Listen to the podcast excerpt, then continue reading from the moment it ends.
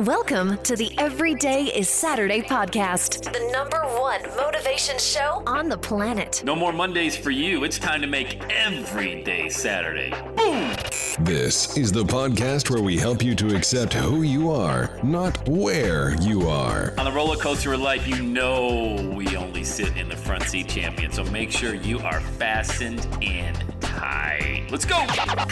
Tired of feeling run down all the time during the week? We can help you make every day feel like it's a Saturday. Let's go, pack your bags. It's time to leave Averageville. Introducing the man who thinks abnormal stands for above normal. When you're on fire, people will travel from miles around to watch you burn, baby. We are fired up. The host of the Everyday is Saturday show, Sam Crowley.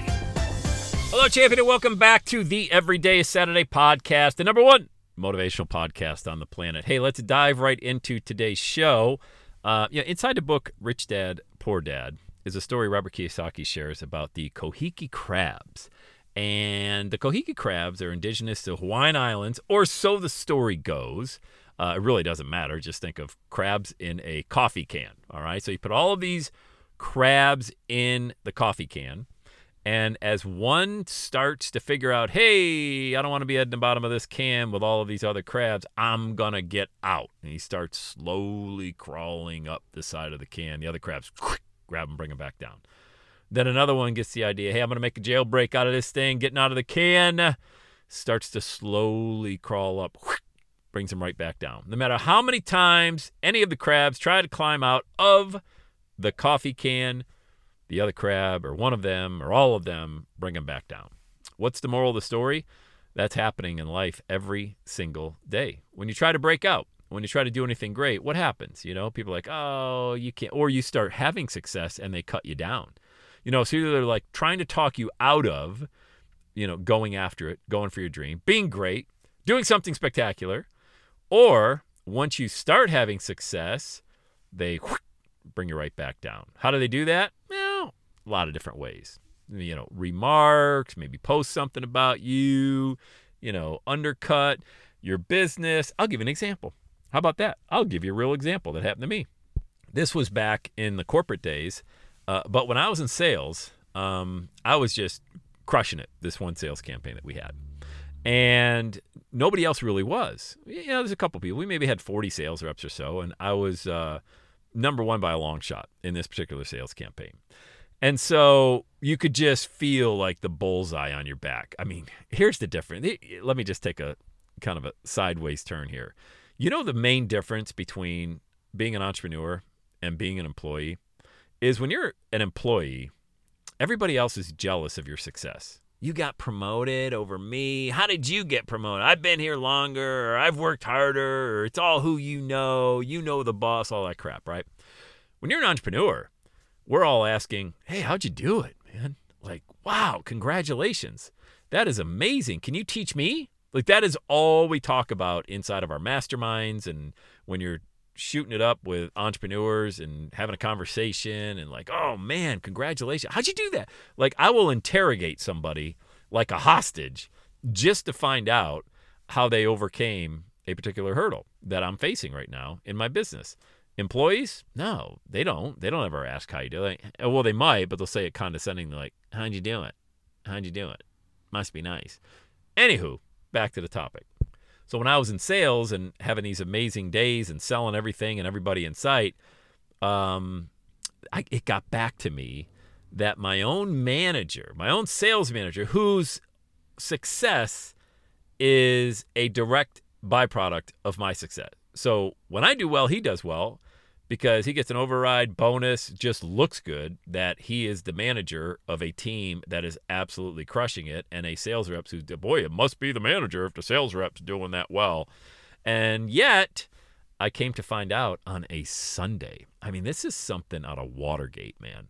On a Sunday, he went into the office and went through every single one of my contracts. He had to go into the back office, get a key to the filing cabinet, open it up, sift through till he got to the C's to find my name, and then went through every single contract. We're talking about 80 contracts, and they weren't small. These were like three ply paper, pages and pages to try to find out how I was cheating the system. I know, right? You're laughing, right? No way. Yeah, absolutely. 100%. Checked it out, made sure it was true, made sure that it happened.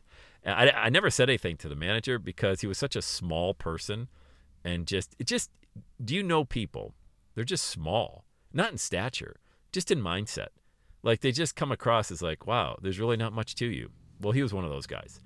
And he's in there on a Sunday and he's trying like crazy. Like I said, something out of Watergate. You know, I can just picture all the lights out and he's got like a little flashlight in his mouth and he's filing through papers, contracts, trying to find. Well, he never found me doing anything wrong or unethical. Come to find out, it was legit. And that was that. So, how did I find out that he was doing that? A buddy of mine who just happened to go into the office on a Sunday, which nobody ever goes in on a Sunday, uh, forgot something. And he was walking by that part of the office and he saw this guy. And he didn't say anything. He just kind of looked over from a distance and saw where he was in the filing cabinet and what he was doing. It didn't take much to try to figure out because nobody's ever in there unless you need a sales contract. And he got back and he's like, Crowley, you're never going to believe it, man. I'll just call, I'll just call the guy Jim. Jim was sifting through all of your contracts. I'm like, what would he be doing that for? And then I got a hold of one of the other managers who said, yeah, man, Jim was in there trying to find something wrong because nobody can believe you're having this good of a this good of a go at it. So that was a Cohique crab example, probably to the 10th power. But I'm telling you, man, this stuff happens when your light starts to shine. And by the way, and oh, by the way, this is not to discourage you from going for your dream. Okay. I'm just here to speak a little bit of truth to let you know this stuff does happen and it will happen, not to you, but for you. I never viewed it. Again, I laughed it off. I never took it to human resources or anything because I never wanted to make a big deal. Like, I could tell very quickly our careers were going in different directions. Mine, I had a rocket ship strapped to my butt. Like, I was just accelerating through the company, and I knew I'd be leaving anyway. Like, I was never going to be a corporate guy the rest of my life. So I had no worries. Would I rather be arguing with somebody in a space that I have no interest in being in, you know, did you, did you do this ethically right? Because how many times have you ever been in any type of disagreement with somebody? You know you're right, you didn't do anything wrong, but the more you argue, you kind of sound guilty. Yeah, I didn't want to even get into that. And there is an old adage that when you argue with a fool, nobody can tell the difference. Meaning, don't ever drag yourself down to that level. Let it go. You're going to get emails from people. There are going to be some snarky comments on your social media. Do not argue with a fool because nobody will be able to tell the difference. You bring yourself way down to a level that you're not at that level. You have ne- uh, not giving that any energy does a few things for you. Number one, it doesn't bring any negative ener- energy into your sphere. I mean, look, delete the post, okay? Delete the email, mark it spam, trash, block the sender, whatever you got to do. You know, don't if it's a somebody face to face, you'll never see that person again. Don't worry about it. You know, don't let it bring you down to a point where you obsess about it. How do I know? Because I used to be that guy. Somebody make a negative comment 20 years ago online, I would be like, Rrr, rrr. now laugh it off, delete. Do you know the power in just that delete button on your computer? I mean, just so much power in that. You boop, gone, never to be seen again. So it doesn't ever allow you to be dragged down into that level, and really, it it's gone Okay, so the comment, the post, whatever that was, gone. All right, I'm gonna worry about it. Who cares? Nobody else is talking about it. It's probably just one miserable person, you know, who's got out there, and, and you're not the only one that they're trying to attack. But this, these are some of the things that only happen to successful people. Because think about it. In that in that example I gave to you, if I was just flubbing the dub, having a terrible sales campaign with and maybe the four step process of being shown the door because I wasn't getting results, nobody would even give a crap I was even there. You know, like I I had a buddy of mine I used to sell. He's like, I like to just fly under the radar. You I don't want to hit 200% of objective or quota. I don't want to hit 150, right around 100, maybe even 90, right, flying below the radar, baby, right, right below air traffic control. I don't want anybody seeing like, what fun is that?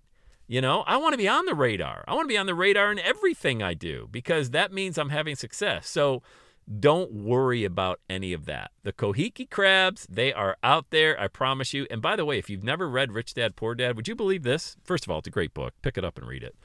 That was the first entre- entrepreneurial book I ever read in my life. And it took me till 2002, when I was 34 years old, to read a book on entrepreneurship. 34 years old.